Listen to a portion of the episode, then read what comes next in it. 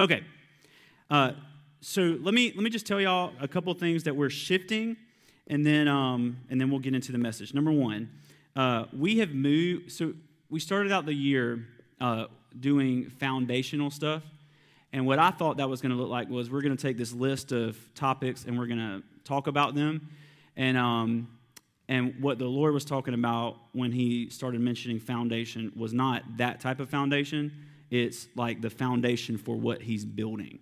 And so, um, but what, what, so here's what we're going to do. Today we're shifting a little bit, and we're going to move that foundation type stuff to Tuesday nights. And if you were here Tuesday night, uh, you know this. And so, um, anyway, so like this Tuesday night, we're just going to have a whole discussion on the topic of healing, and we're just going to talk about it.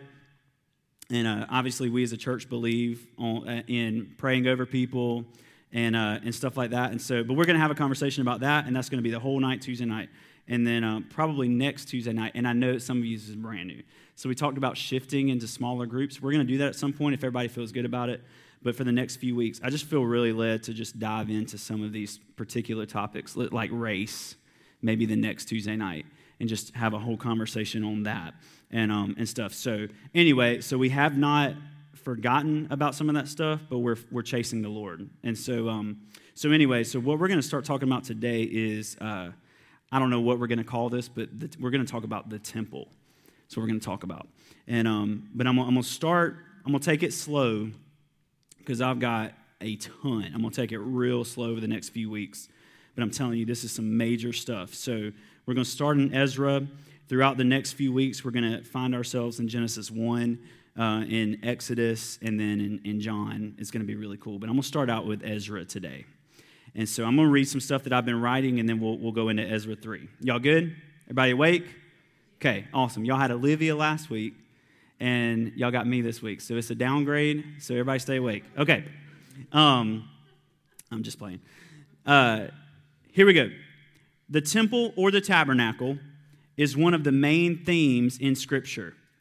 From the first in the wilderness to the one Solomon builds to be God's permanent resting place to, re, to the rebuilt temple we see in Ezra, and then the rededication of it in the Maccabean period before the Old Testament, or in between, excuse me, the Old Testament and the New Testament.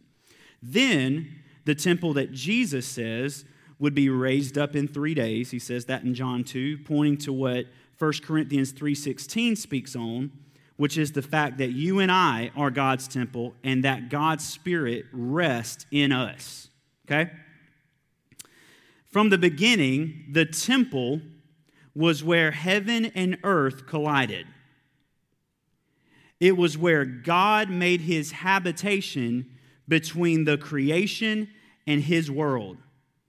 A mere veil separated God's dwelling place and our dwelling place in the Old Testament. If this is how the temple functioned, not as a place for man, but a place for God to rest that man was invited into, we must see the temple as a prototype for a greater understanding of us and ultimately the cosmos. Y'all with me? I know this is a lot. I'm going to break this down. I'm just kind of giving an intro. I asked this Tuesday night, but let me ask you this question. Uh, you don't have to answer this. This is just to get you thinking. How much space does God take up?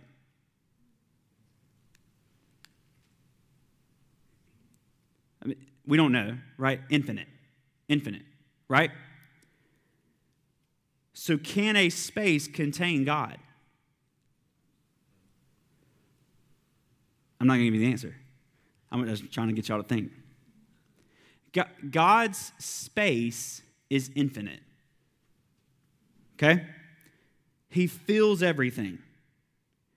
Therefore, to create a space for us in creation, he had to contract some of himself for us to fill in him. If God fills everything, if this room was filled with, I don't know, uh, styrofoam, what's those little things you put in boxes, little styrofoam balls? Peanuts. If this room was filled to the top with peanuts, and we said we want to put 100 boxes in this room, what's the first thing we have to do? create space for the hundred boxes, right? If God fills everything, which He does, and his space is infinite, which it is. In Genesis 1, when we come into the picture, God has to make room in himself for us to dwell in him. Think about this. The temple in the Old Testament was us saying, You created a space for us in your space. Now we are creating a place for you in our space. Are y'all with me? This is huge, okay? So in Genesis 1, we see God taking his space and creating a place for us in it. In the Old Testament, when the temple is built, we return the favor by saying, This is our space, and we're going to create a place for you in ours. So it's a returning, it's a back and forth of this sharing space. It's notable to point out, I want you to think about this. It's notable to point out how adamant God was about dwelling within the creation with his people. God was adamant, he was unshaken in the fact that he wanted to dwell with us in our creation with his people. So what, what, kind of, what kind of grace and love does it take for the Lord to shift reality? Because at the end of the day, does God need us? No. Yet he does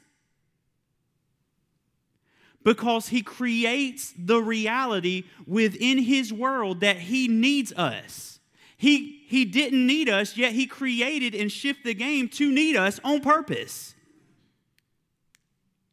He didn't need Adam, or did he? Or did he shift the desires within him to say, I need that? It's not because he lacked, it's because he created a lack so that we could fill it. It's a little too deep. I know it's a Sunday morning. It's okay. I'm good with that.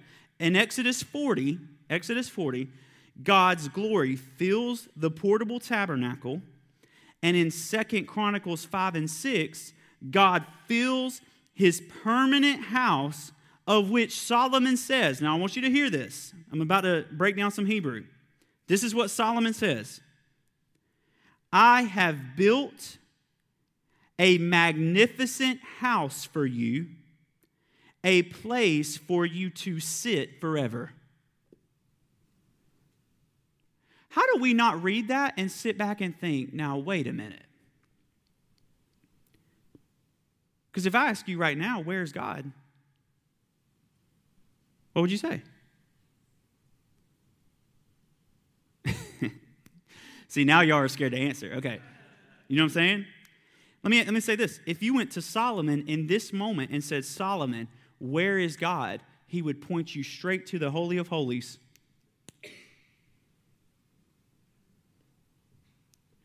Let me quote I have built a magnificent house. Your translations say temple, wrong Hebrew. is house. Either way, let's say temple. I have built you a magnificent temple or house for you a place for you to sit, some say dwell, forever. And the other translation of the word forever is permanently.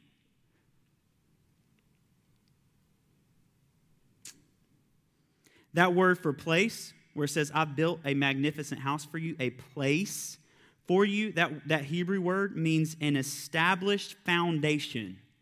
Excuse me, I just bit my tongue. So I have built a magnificent house for you and established a foundation for you to sit forever, is what the Hebrew says. In Ezekiel 10, and I'm not even talking about the temple today, I'm just giving you kind of a little intro. So, y'all, I'll just hang with me. In Ezekiel 10, we see the vision of God's presence leaving that same temple because God's people had rejected him. Now, check this out. Here's a shift. The next time after Ezekiel 10 that we see the language of God's presence dwelling with man is where? Just a little, little, uh, little trivia. Does anybody know? After Ezekiel 10, the pre- he sees this vision of the presence of the Lord with these spinning wheels and all this craziness leaving the temple. When's the next time that we see? I'll just I'll give it away. I'll give it away. When's the next time that we see God's God making his tabernacle with men? I teach on this verse almost every week. John 1. But the things change. The game changes. Listen to this. This is what John 1:14. By the way, John 1 is not necessarily the start of the book of John.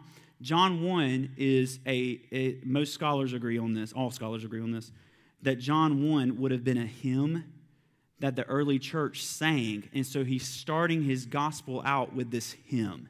So this hymn would have been written after Jesus ascended, after the resurrection, after the whole thing. And then John 2 kind of kicks off his, his, his gospel.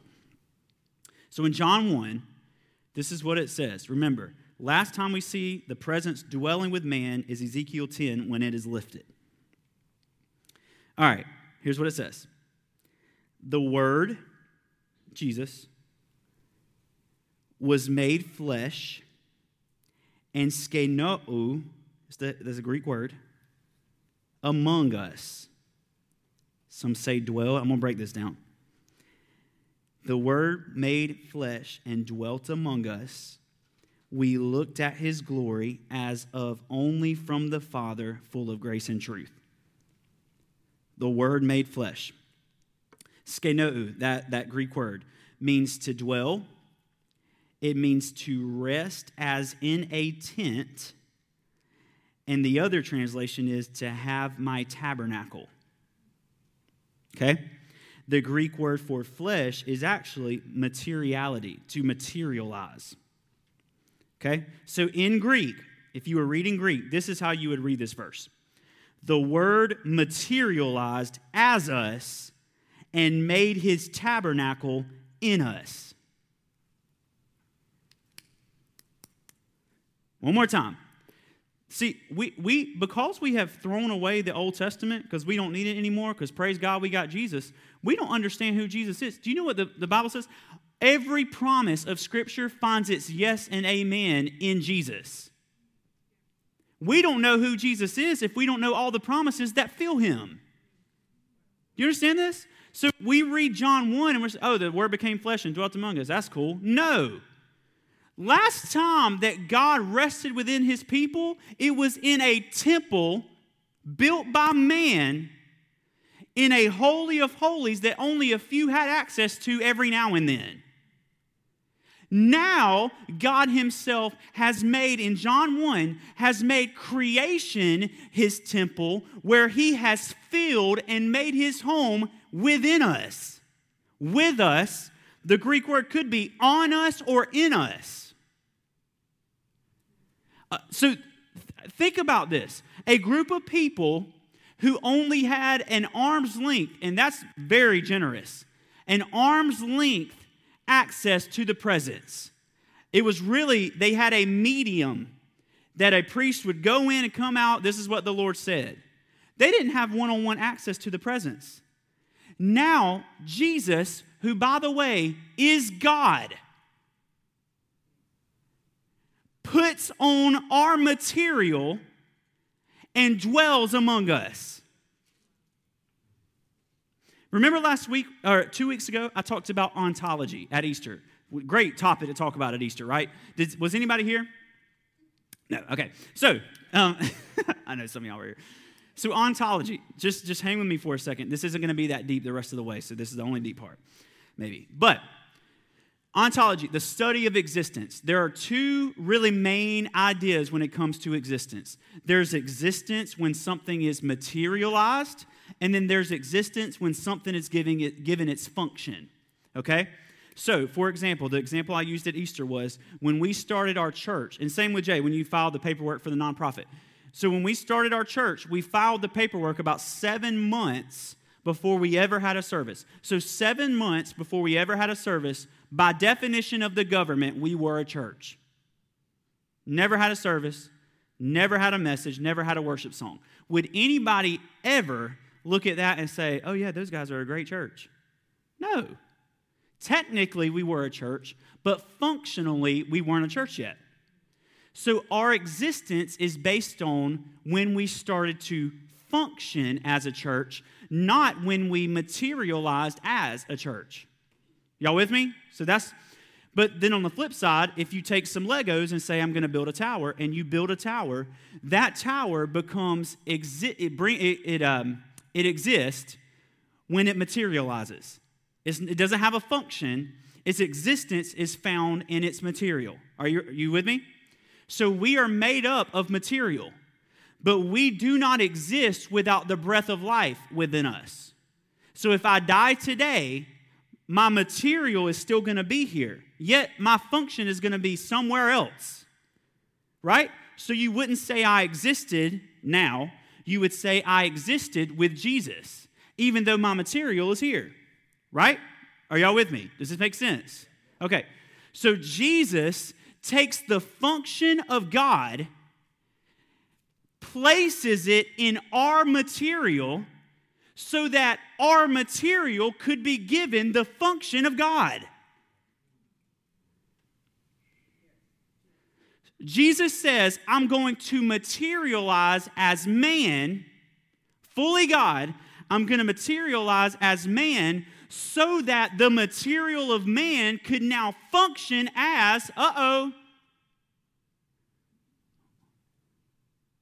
God. Well, I don't know about that. You don't have to know about that. That's scripture. I'll, this is my. This is my. If you want to take, if I'm going to translate the Bible, maybe one day I will. It won't. It'll be her, her, heresy up and down, but that's okay. According to everybody else, not according to any kind of thinking. Um, the word, listen, the word materialized as us and made his tabernacle in us. A big shift happens in this moment. Jesus came to bring the material of creation back to its original function. We call this the kingdom, or we call it the new creation. So everything that Jesus does is not only to establish that kingdom or new creation, but also to be a signpost as to what exactly he is establishing in the first place. So the presence this time did not fill a materialized building, but a materialized man. I'm going to say this one more time. I'm about to explode up here. This is what happens when I don't preach for a week. One more time. This time, the presence does not fill a materialized building as it did before. This time, the presence fills a materialized man. The last time this happens, the because la- this happened before, the last time this happens is a man by the name of Adam. Let us make man in our image. And Adam is spun out. Last time. And then there's the fall, and then there's this, this big gaping hole in the heart of humanity where sin has started to fill. Jesus materialized as what was original so that everybody else through him could be brought back to what they originally were.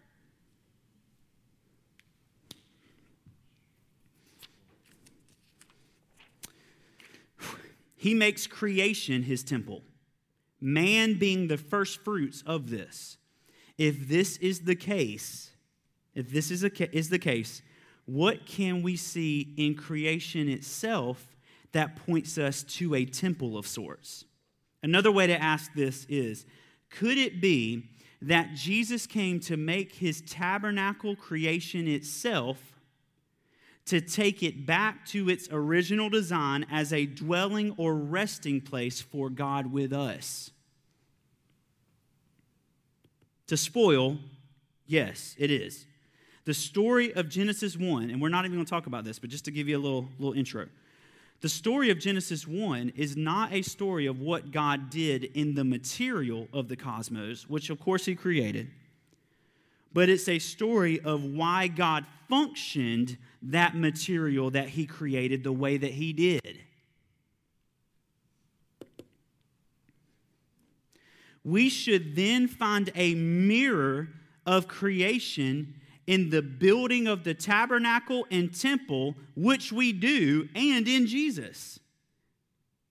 Inauguration, Jesus' inauguration of freshly restored creation. So, what I want to do over the next few weeks is walk you through the significance of us now being God's temple. And what that means for creation, and show you that we must let the Lord redeem our thinking. But first, today, I want to talk about altars. Why we must restore worship and devotion before we build the temple. Before the Lord dwells in his temple, we must create an altar of consecration where we dedicate our hearts first. Here we go. Ezra 3. Ezra 3. Y'all with me? Y'all good? Got so much time. So here we go. That's dangerous. Ezra 3. All right. So let me give you a, a quick kind of backstory so you don't so you know what's going on when we hit here. All right. So the Israelites have been in exile for 70 years. Okay? Y'all with me? Y'all paying attention? Okay. The Israelites had been in exile for 70 years from around 608 BC to now about 538 BC. This is when King Cyrus of Persia sends them back through a moving of the Lord. This is all in Ezra 1 for the specific reason of building the house, of building the temple. The, the Hebrew word for temple is literally translated house. And so, um, so I, I would personally love it if we could just call it house throughout, but that's okay. So they were sent back from exile. They weren't sent back with just this idea, all right, it's been 70 years, y'all just tell it back. No, they were sent back for one reason, which was to rebuild the temple. That was the reason why they were sent back out of exile. Okay? Cyrus means son. I might make some connections with that later in the next few weeks, maybe not. And the number 70, they were in exile 70 years. The number 70 means perfect spiritual order. They were brought back into a perfect spiritual order. The first house or temple was destroyed by the Babylonians and King Nebuchadnezzar. And then let me let me just read why this all happened. Isaiah 6, you don't have, please don't turn there, just stay at Ezra 3. Isaiah 6, listen to what this says, very familiar. Isaiah sees the train of his robe fill the temple, um, amazing encounter with the Lord, who will, who will go for us.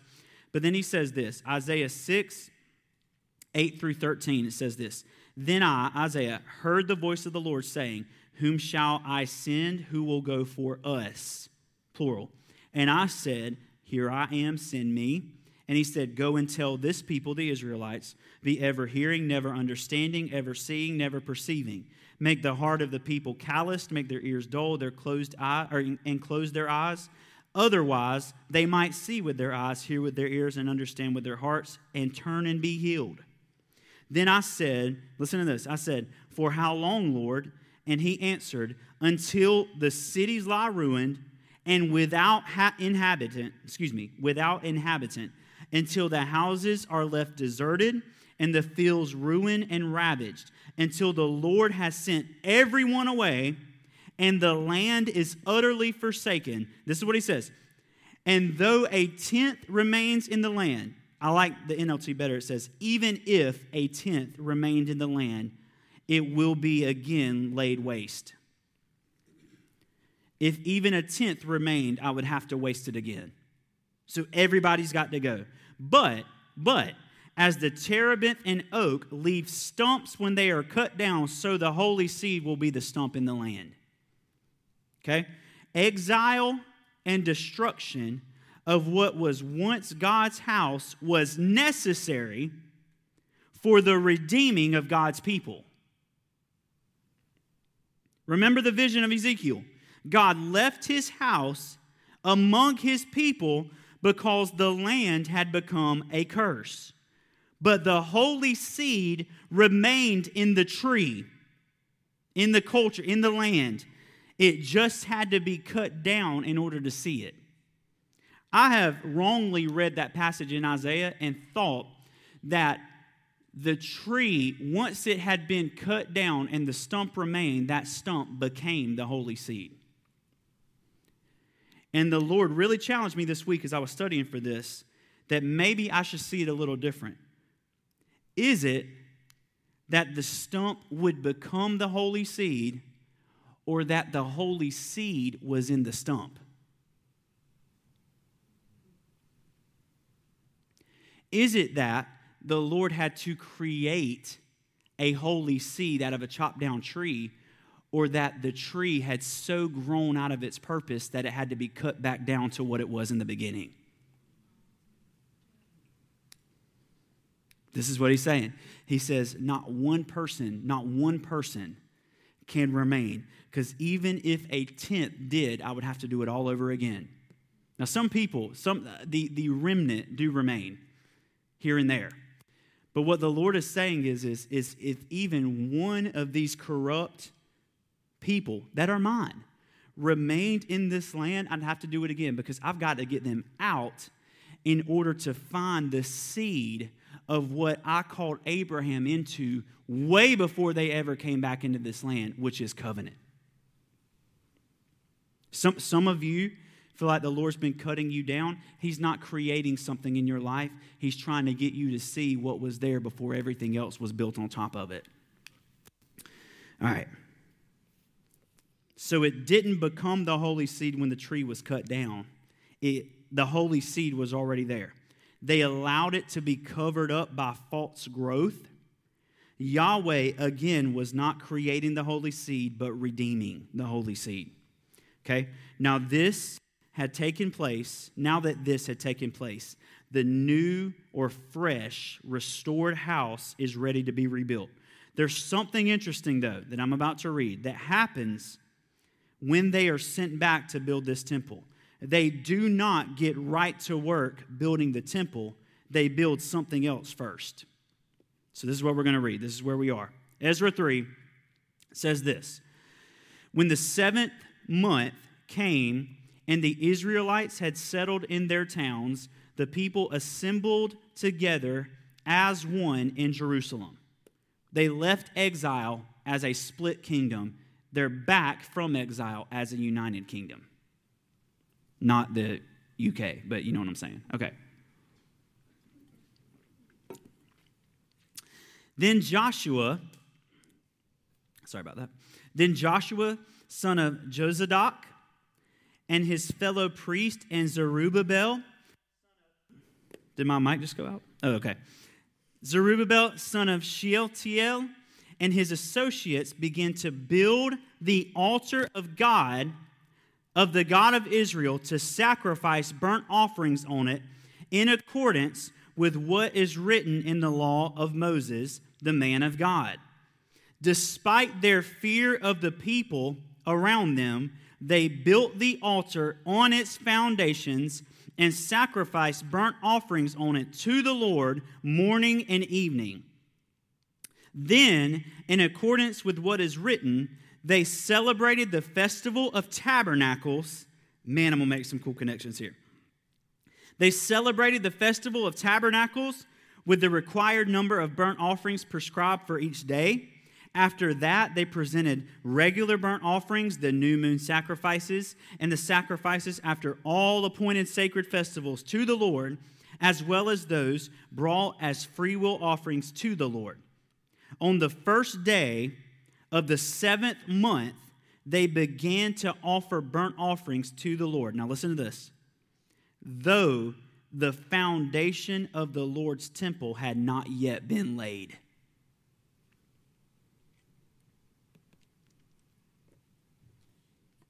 Ezra and Nehemiah both bump up real close to the timing of the end of the New Testament. Sometimes we can forget that because it's located way earlier in the Old Testament, but your, your, Old Te- your Bible is separated by um, by uh, I don't want to say topic, but but what kind of book it is. That's how it's separated, not necessarily time. So these happen way late in the Old Testament. Okay. So they happen later. Joshua, who is here, he leads the charge, son of Jozadak. Joshua is the same root word where we get Jesus from in the Hebrew. Is leading the charge in this. You're going to start seeing some cool connections about Jesus himself. The altar of burnt offerings is the altar that they rebuilt. So let me give you some background and then I got some preaching for a minute.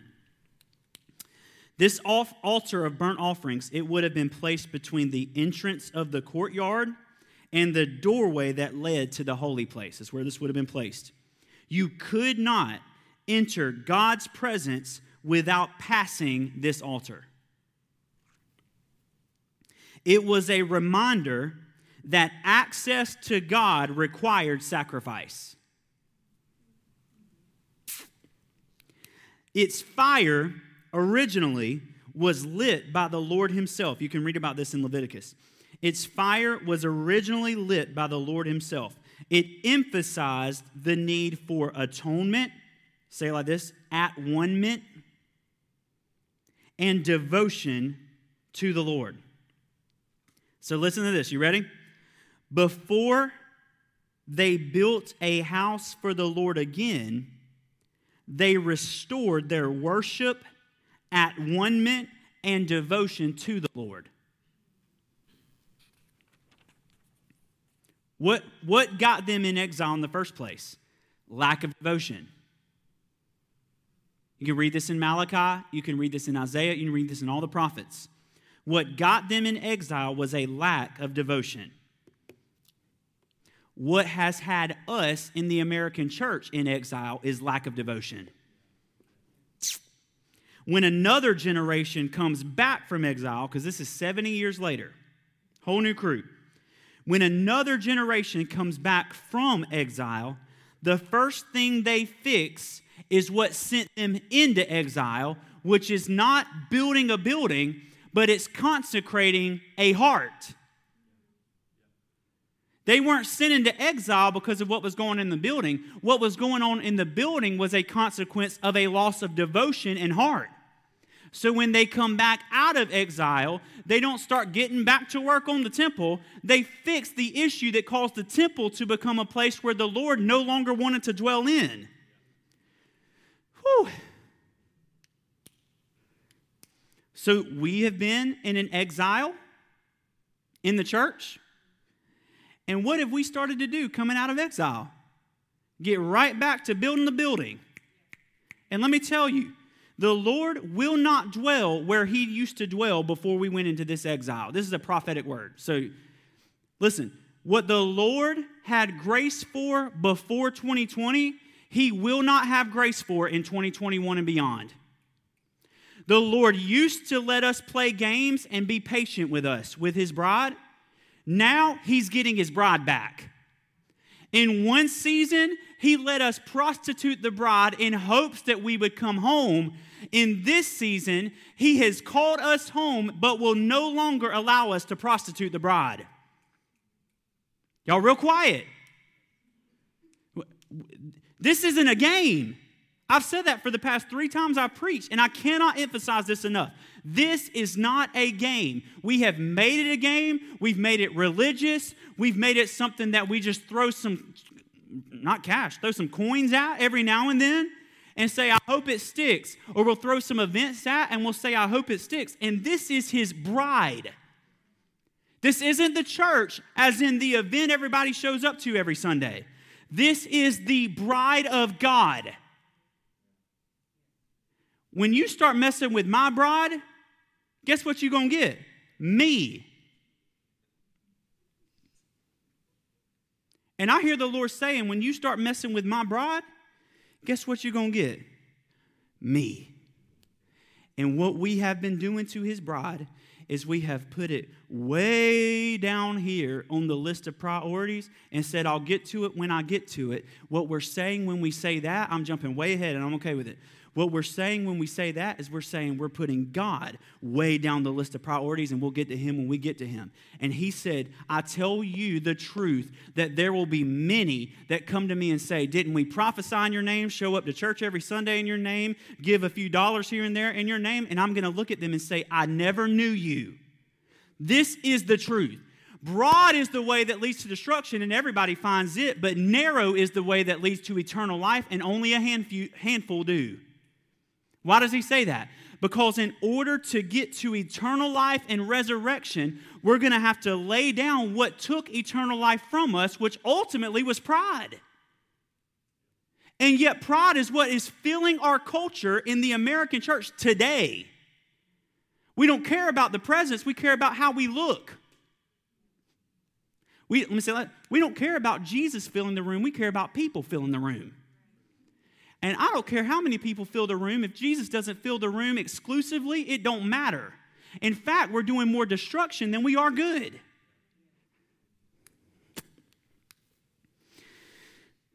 When another generation comes back, they fulfill devotion. The temple was destroyed for lack of devotion.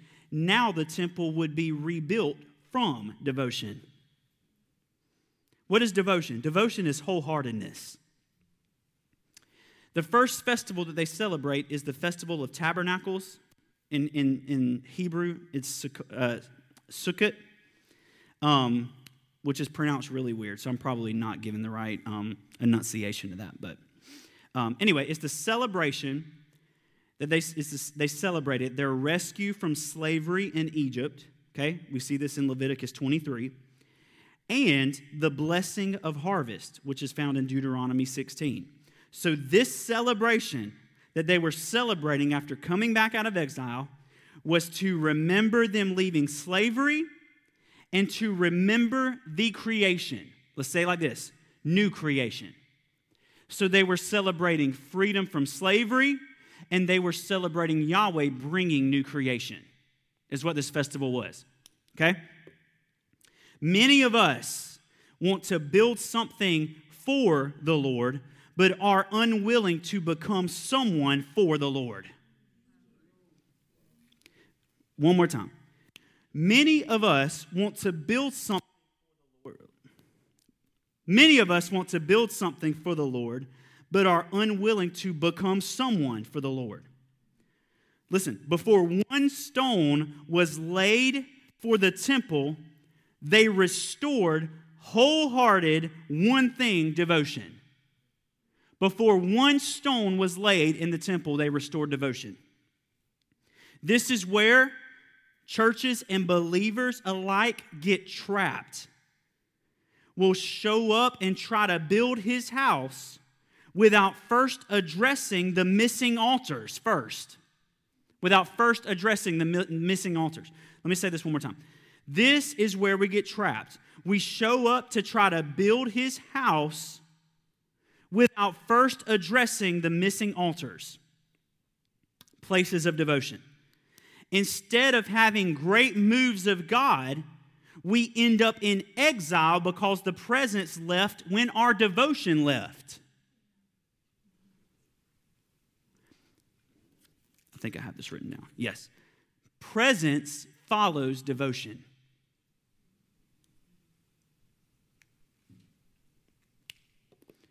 Presence follows devotion. Devotion and presence go hand in hand. If you don't have devotion, you don't have presence.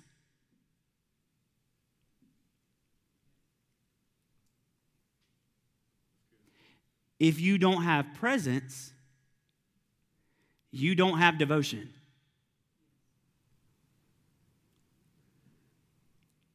When the Word made flesh and dwelled or made his tabernacle among us, who did he go find? He went and found a handful that were so devoted they were willing to trade the farm for him. He didn't, when the word made flesh and dwelt among us, he didn't go find the religious elite. He found the fishermen that the religious elite had thrown away because the fishermen would hear things like, I am God, and say, let's go. Jesus, when he makes the declaration, when he says, I and the Father are one, all the religious people say, no. I said this Tuesday night. If Tim got up here and said, I am God, we'd all be like, this place has lost his mind. You know, right?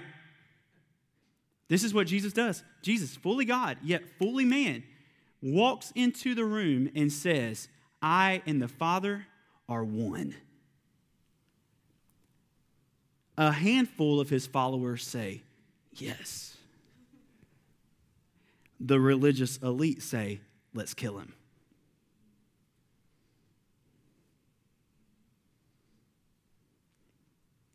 This is, if you want, if you want, this is what's happening right now in our day.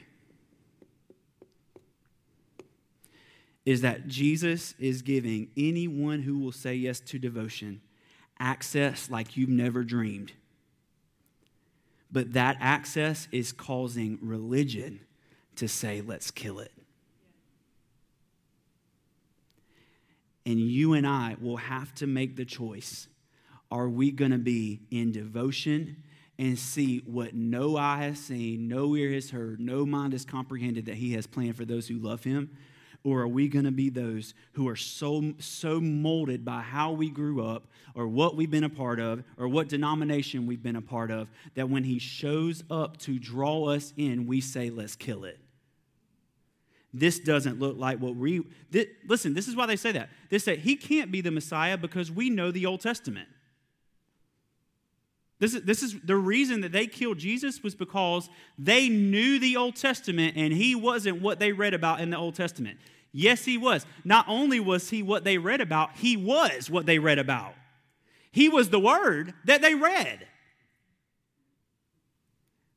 But they didn't comprehend it because it didn't look like what they were taught growing up.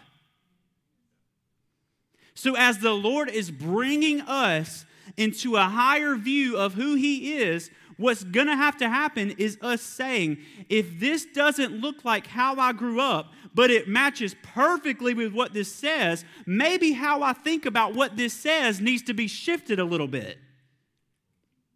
This is how we got into the mess where every Christian on planet, well, no, no, no.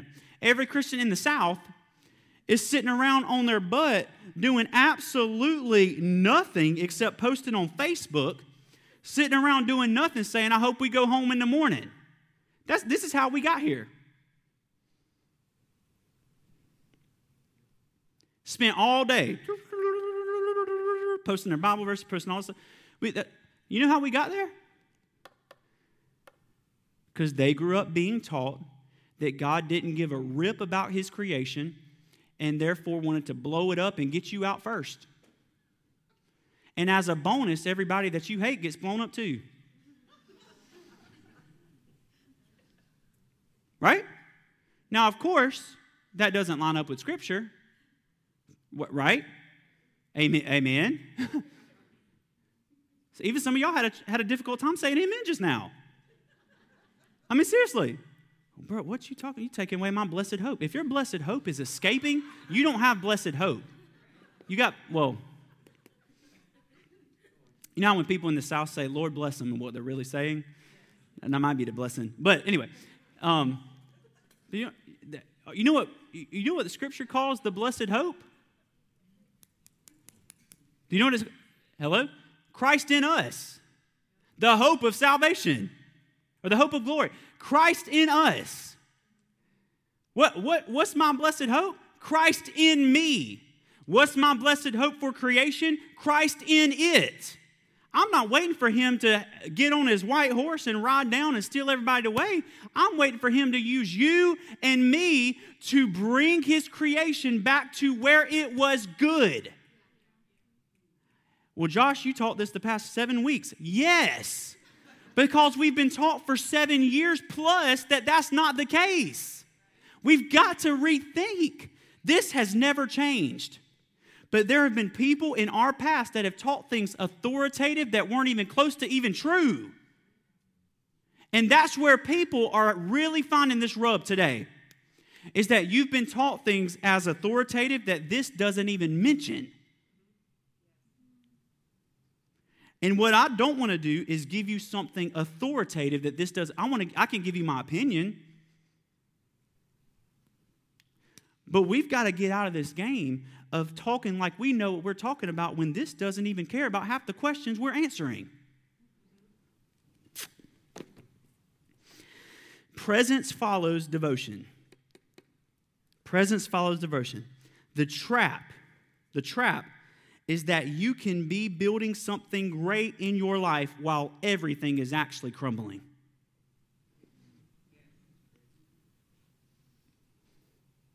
That you want to talk about deception? That's that's what it is. Is that you can be building something that looks like it's booming and growing in your life while who you really are is crumbling. You can build the most magnificent temple you could possibly build, but if you don't fix the altar first, it don't matter.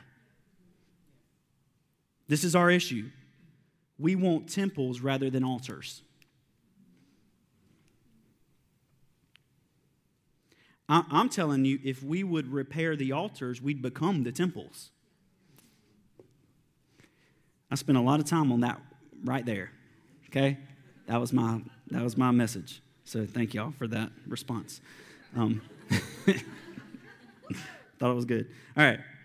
No, we what we want we want temples. We want what we can see. We want what we can build and work hard to achieve rather than what we become. It's easy to build. Anybody can build. What is difficult is to become unbelievers can build great things. My iPhone, my iPhone was built by a bunch of people who I would dare say are probably unbelievers. And it's an amazing piece of technology. So unbelievers can build great things. What they don't have is the only thing that matters, which is what you and I are becoming. And we've got to make the decision are we going are we going to build or are we going to become that bears the fruit of a building. Ministry has taken, let me say it like this ministry has to look like holiness and devotion until we learn to be content with those alone. Holiness means to be set apart. So, ministry has to look like us being set apart and in devotion until we learn to be content if that's all we ever get. Then and only then will Yahweh release us to build his home. I, I, I really, I mean, maybe I wrote this. I don't think I did. I think I was too scared to write it. I, I think and this is very generic, but I know a lot of people listen to this podcast that don't live here. But I really, we're playing real dangerous with ministry right now. Very dangerous. Because we're trying to build his church, and that's not even our job. Our job is to become his church. Jesus tells Peter, You are Peter, re identification. You are Peter, and on your re identification, I'm going to build my church. And the gates of hell shall not prevail against it. The gates of hell are kicking our teeth in because the Lord is not building our churches, we are. I'm not built. You know, you know what I'm doing to build this church and what we're doing to build this church? You know what we're doing? Devotion. And we're inviting people into it and we're calling people into it, but we're not calling them into a cool event. We're calling them into devotion. And I said this Tuesday night, but here's where a lot of us are going to have to get by. Like, this ain't a social club. A lot of us might have grown up in a church that was a social club, and I'm not knocking that. I'm just saying we're not. We are the kingdom, we are the bride of Christ. I'm not going to trick you and convince you to be here. I'm going to be in devotion. And if you want to be in devotion too, here we go. But this is how we're shifting ministry. Because, like I said, the, uh, I think this was at Christmas or uh, Easter. But like I said at Easter, we, we can either to all the people who are unbelievers. We can either make the gospel cheap so everybody buys into it, or we can tell these people this isn't how you were made to be. You were made to be this. One, one of those is slow, and one of those finds handfuls as you go along. The other one brings in the masses, who none of which are ever truly born again because we can't teach the gospel as being born again because that would cause you to have to live right here, who you actually are. What we can teach is behavior modification that's called the gospel, and you can do that. And what I'm talking about is not behavior modification. What I'm talking about is not works. You can't accomplish this. Even if you were perfect, you couldn't accomplish what I'm talking about. I'm talking about you getting a new name from Him. You can't work on that. You can't do that. He can. So we've got to build the altar where we find our way back to devotion before we ever start asking the question, what are we building? You know, real quiet. I mean, I think it's a good thing. If you are a believer, truly, then your life is not primarily about what you build for God, but what you become for God if you are a believer, truly, your life is not about what you build for God primarily, it's about what you become for God. And He can do stuff with that. David built some great things, Solomon built some great things. Jesus built some great things. Right? Nothing existed apart from him. That was kind of a little dad thing in Genesis. And anyway, you and I are the great things, you know. But, but it's, it's not about what we can build, it's about what we can become. When you jump to John 1, when you jump to John 1, the next time we see the Lord filling something, what does the Lord feel? Does he feel a temple again? Or this time, does he feel a man?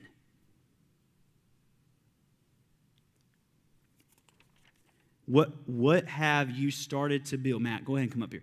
What have you started building for the Lord before you restored the place of devotion?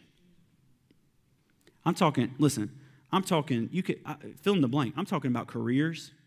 I'm talking about relationships. I'm talking about school.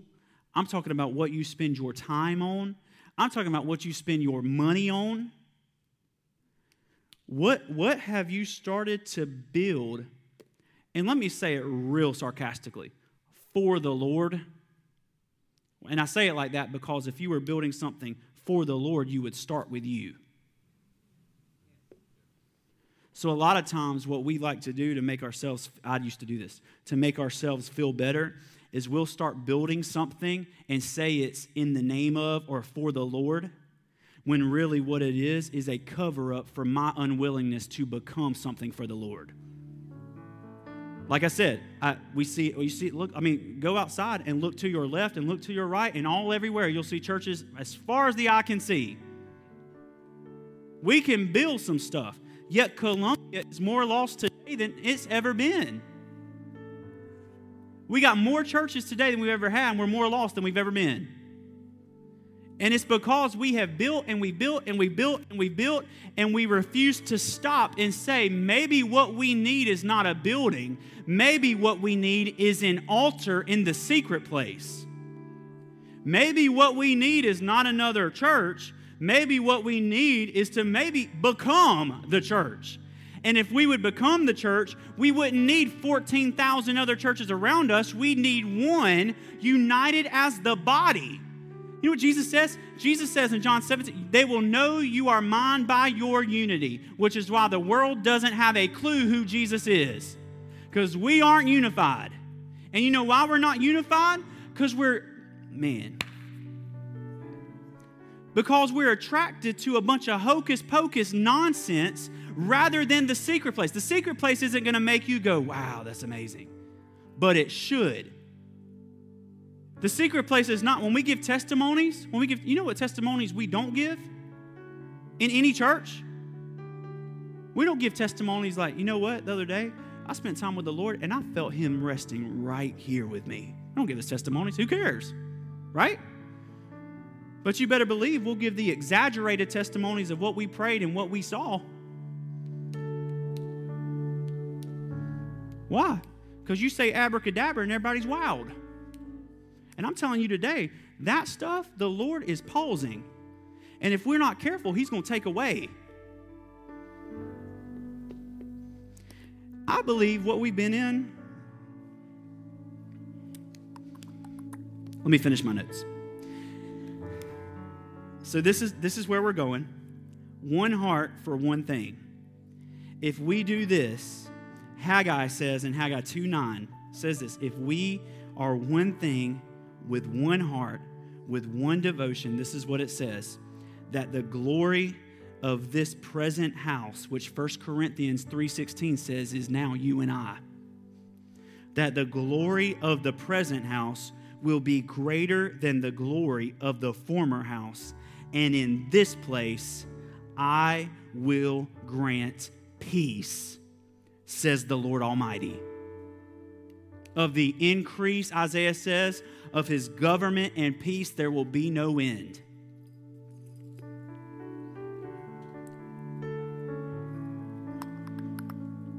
This is something the Lord gave me, and, and I'm going to chase this rabbit, but I, I got one more rabbit I want to chase. What time is it? Perfect. You, you ain't heard this. So I'm going to need a lot of grace when I say this. Okay? Y'all good? How you are devoted to God's bride says a lot about how you're devoted to Him.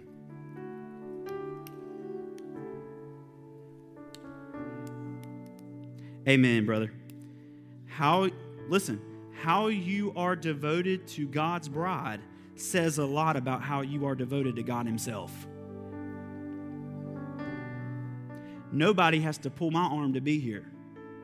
We shift our vacation around to make sure we're here. You know why? Not because I'm the pastor. I, I love this. I love being in the place with the Lord. And you know why?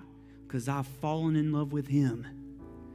And if I can get to the bride, I can get to Him 100% of the time because Ephesians says the bride and Christ are one. You find the bride, you find Christ. So, how devoted we are to His bride speaks volumes about how we are devoted to Him. There's the, the, the, the modern mantra today is I can do church. I, have I've joked about this before, but I can do church on my own. And just to be a thousand percent clear, no, you can't.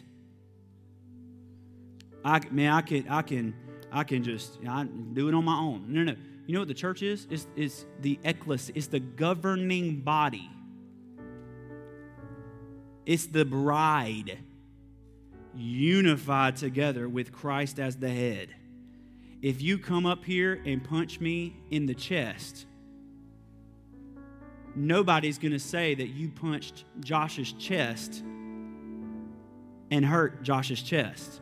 They're going to say you punched Josh and hurt Josh because my chest and my head are one identity. And if Christ is the head of the body, if Christ is the head of the church, how we treat the church is how we treat God. So we've got people all up and down the scope that treat the church apathetically. And I'm just helping you out because that's what I'm called to do. When you treat God's bride apathetically, you're treating God apath- apathetically. Okay, I, I know people have been hurt. I know people have been let down. I know people have been discouraged by the church. And uh, listen, I, I'm sorry. I apologize about that, but we're talking about the bride.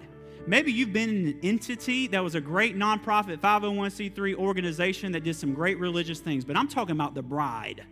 I'm not talking about somebody. I'm not talking about me. I'm not even talking about Dream or any individual in this room. I'm talking about the bride, which consists of all of us together. When you start messing with his bride, you start messing with him, which is why the Lord is jealous over his bride right now. So, rabbit number two. Rabbit number two. well, Josh, what do you, this is why we talk about tithing, and people hate sometimes when we talk about tithing because they had a bad experience growing up when it comes to tithing. I'm sorry about your experience. I really am sorry about your experience growing up, but we're talking about the real deal. Jesus or God speaks through Malachi before the Old Testament ends and says, You have robbed me. And they say, Well, how have we robbed you? And he says, You've robbed me not by not bringing the tithes and offerings. If you would, you can even test me. I'd throw open the floodgates of heaven and pour out so much blessing, not just finances, that you would have no room to contain it, but you have robbed me of what is mine. So when it comes to tithing, I am in our church not being a great leader to tell you that your tithe has such significance that it can shut the gates of heaven over your life. Not my words, it's the words of Malachi, it's the words of God. I don't want people to tithe so that we can be rich. I want people to tithe because we're trying to bring a kingdom into the earth. I need the floodgates of heaven open on every person in this room. Not just me, not just a handful. I need every person in this room to have wide access to every bit of pouring the Lord wants to do. That's why we talk about tithing.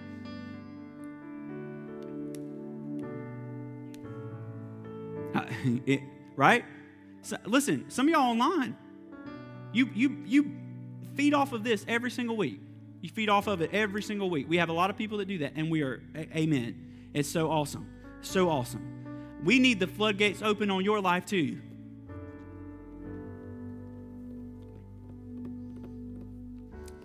I, uh, I've said this a lot last year. Here we go. This is the rabbit. We might, this might make some people mad. Um, I've said this a lot last year about when we've talked about COVID.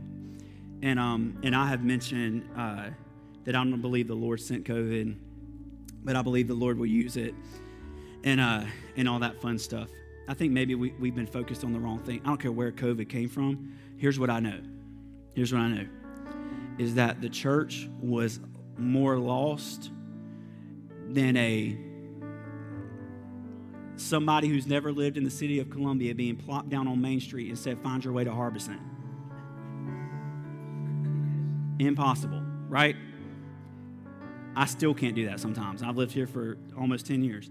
But we, we have, we've been lost. And so I don't care where COVID came from. Here's what I do know is that in the beginning of last year, 2020, 20 plus 20 equals 40, right? You can take that prophetic, you can take it crazy. I don't really care. In 2020, the Lord shut everything off and said, We're going to stop this for a little while. That's what he tells Isaiah. He says, Unless one remained in the land, we'd have to do it all again. So here's what we're going to do we're going to cause governments to force the church to shut down for a little bit because they won't do it without that. We're going to cause them to shut down. We're going to move everybody out, and then we're going to fix this thing. But when we come back, we're not playing the games anymore. This is, we're back. We're back. The games are over. And, and I don't say that necessarily for our church. I say that for whoever listens to this. I don't even say that for any particular church. I say that for all of us as the bride. That the, the game, like, y'all, y'all understand, the games are over. Here, what do I mean when I say the games are over? Like, like you need to be in devotion, falling in love with your beloved, or else who cares?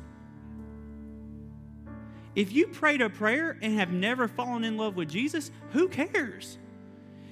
If you're on your way to heaven and aren't falling in love with Jesus right now,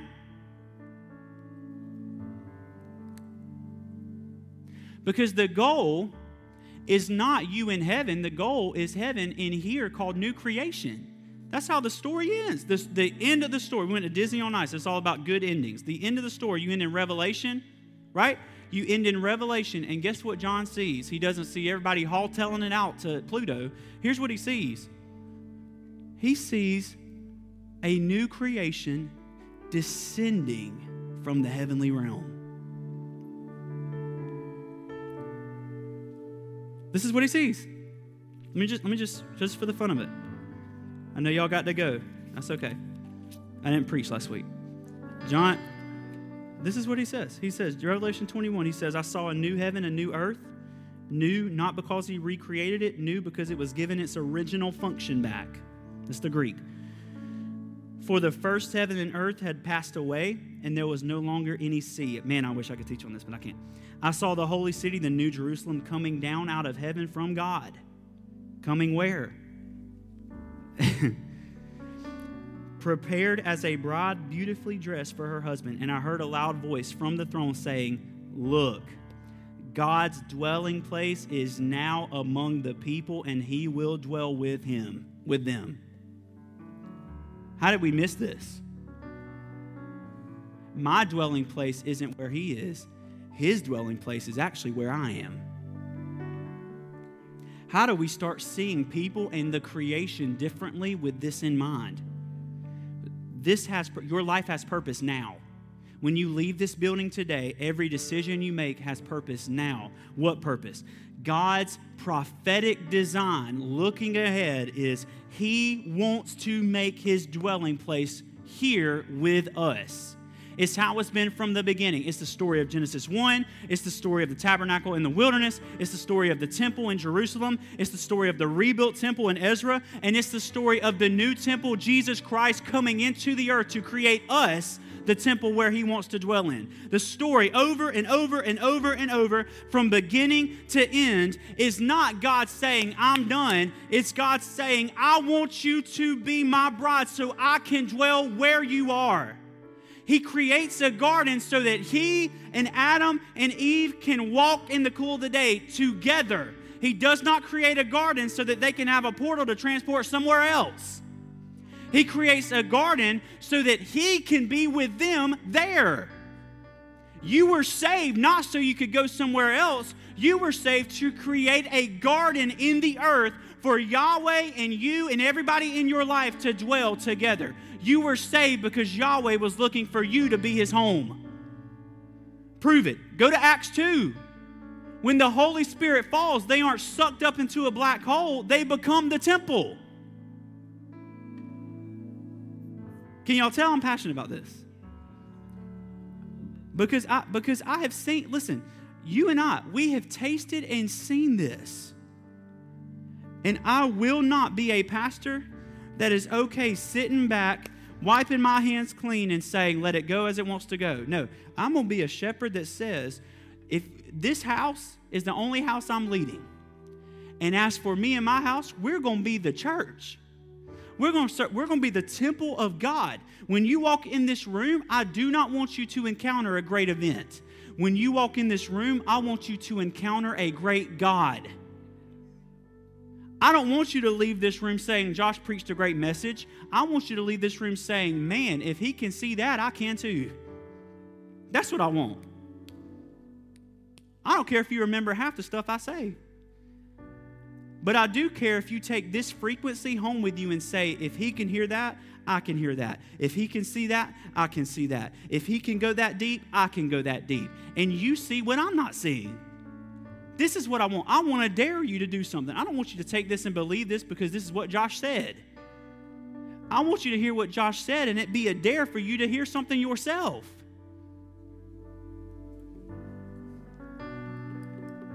So, so, What's the point of today? Here's the point is that before we talk about, because we're not talking about the temple, but before we talk about the temple, I think we need to take some serious time and figure out where our devotion is.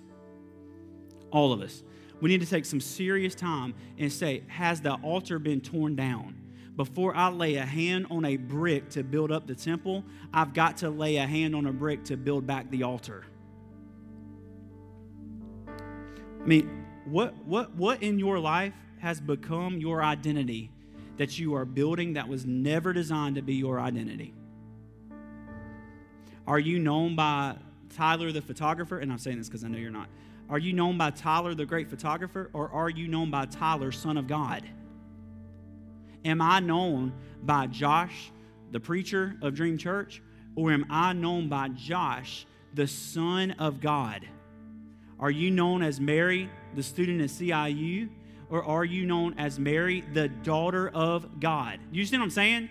Because then, when you step up to a mic, or when you're having a conversation with people at work, or when you're taking a picture, when you're doing all this stuff, as you're doing it, if your identity is in who you are becoming, all of a sudden, everything you do starts spawning off other people who are becoming. Genesis 1, you can only create what you are of the same kind. So if we talk about viruses being contagious, if we can believe that we are who he says we are, you talk about contagion, people are going to have to wear a mask. Religion. People, people are going to have to wear a mask to keep you out of it, to keep what you have out of them. It's going to become so contagious that people are going to have to run for their lives to get away from it because it's just going to grab people. Because we're not talking about building a religion. I'm not even talking about building up a lifestyle of works. I'm talking about becoming something that you were actually already designed to be. This is everything that Jay said that you were originally designed to be in the image of God. Not just image, image and likeness of God. It's one thing to look like God, it's another thing to be like God. You were designed to be in the image and the likeness. So, not just when people look at you, they see Jesus. When people hear what's coming out of your mouth, it sounds like Jesus. When people sees how you operate and the decisions you make, it sounds and operates and looks like Jesus. This is what we were made for.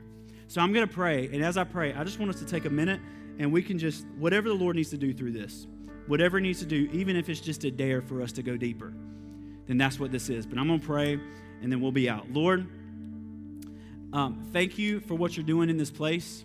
Thank you for what you're doing in me, what you're doing in our people. Lord, you are, you are, as you told Habakkuk, you're doing something in our day that if we were told what you were doing, we wouldn't believe it. As the world around us is crumbling, the world within your bride is being built up to step in and take the place of the culture that's crumbling. There are two cultures at work right now. I just see, I, I just, let me just share this for a minute. I, I see this right now as I'm praying. I just see this vision. There's two cultures active right now in the earth. One of those is being demolished and is crumbling one of those is being built up and prepared to rule.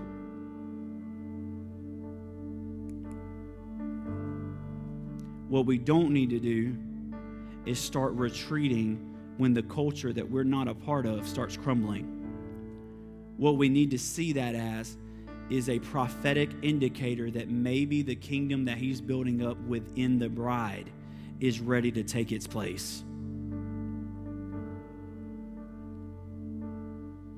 Revelation 19 says that the essence of prophecy is the testimony of Jesus.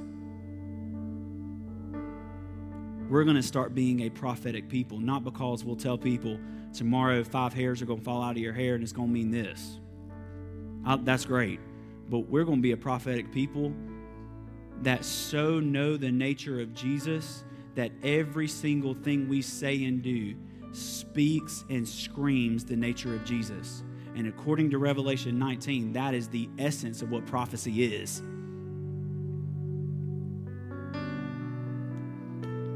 This is getting good. So, Lord, we love you in your name. Amen.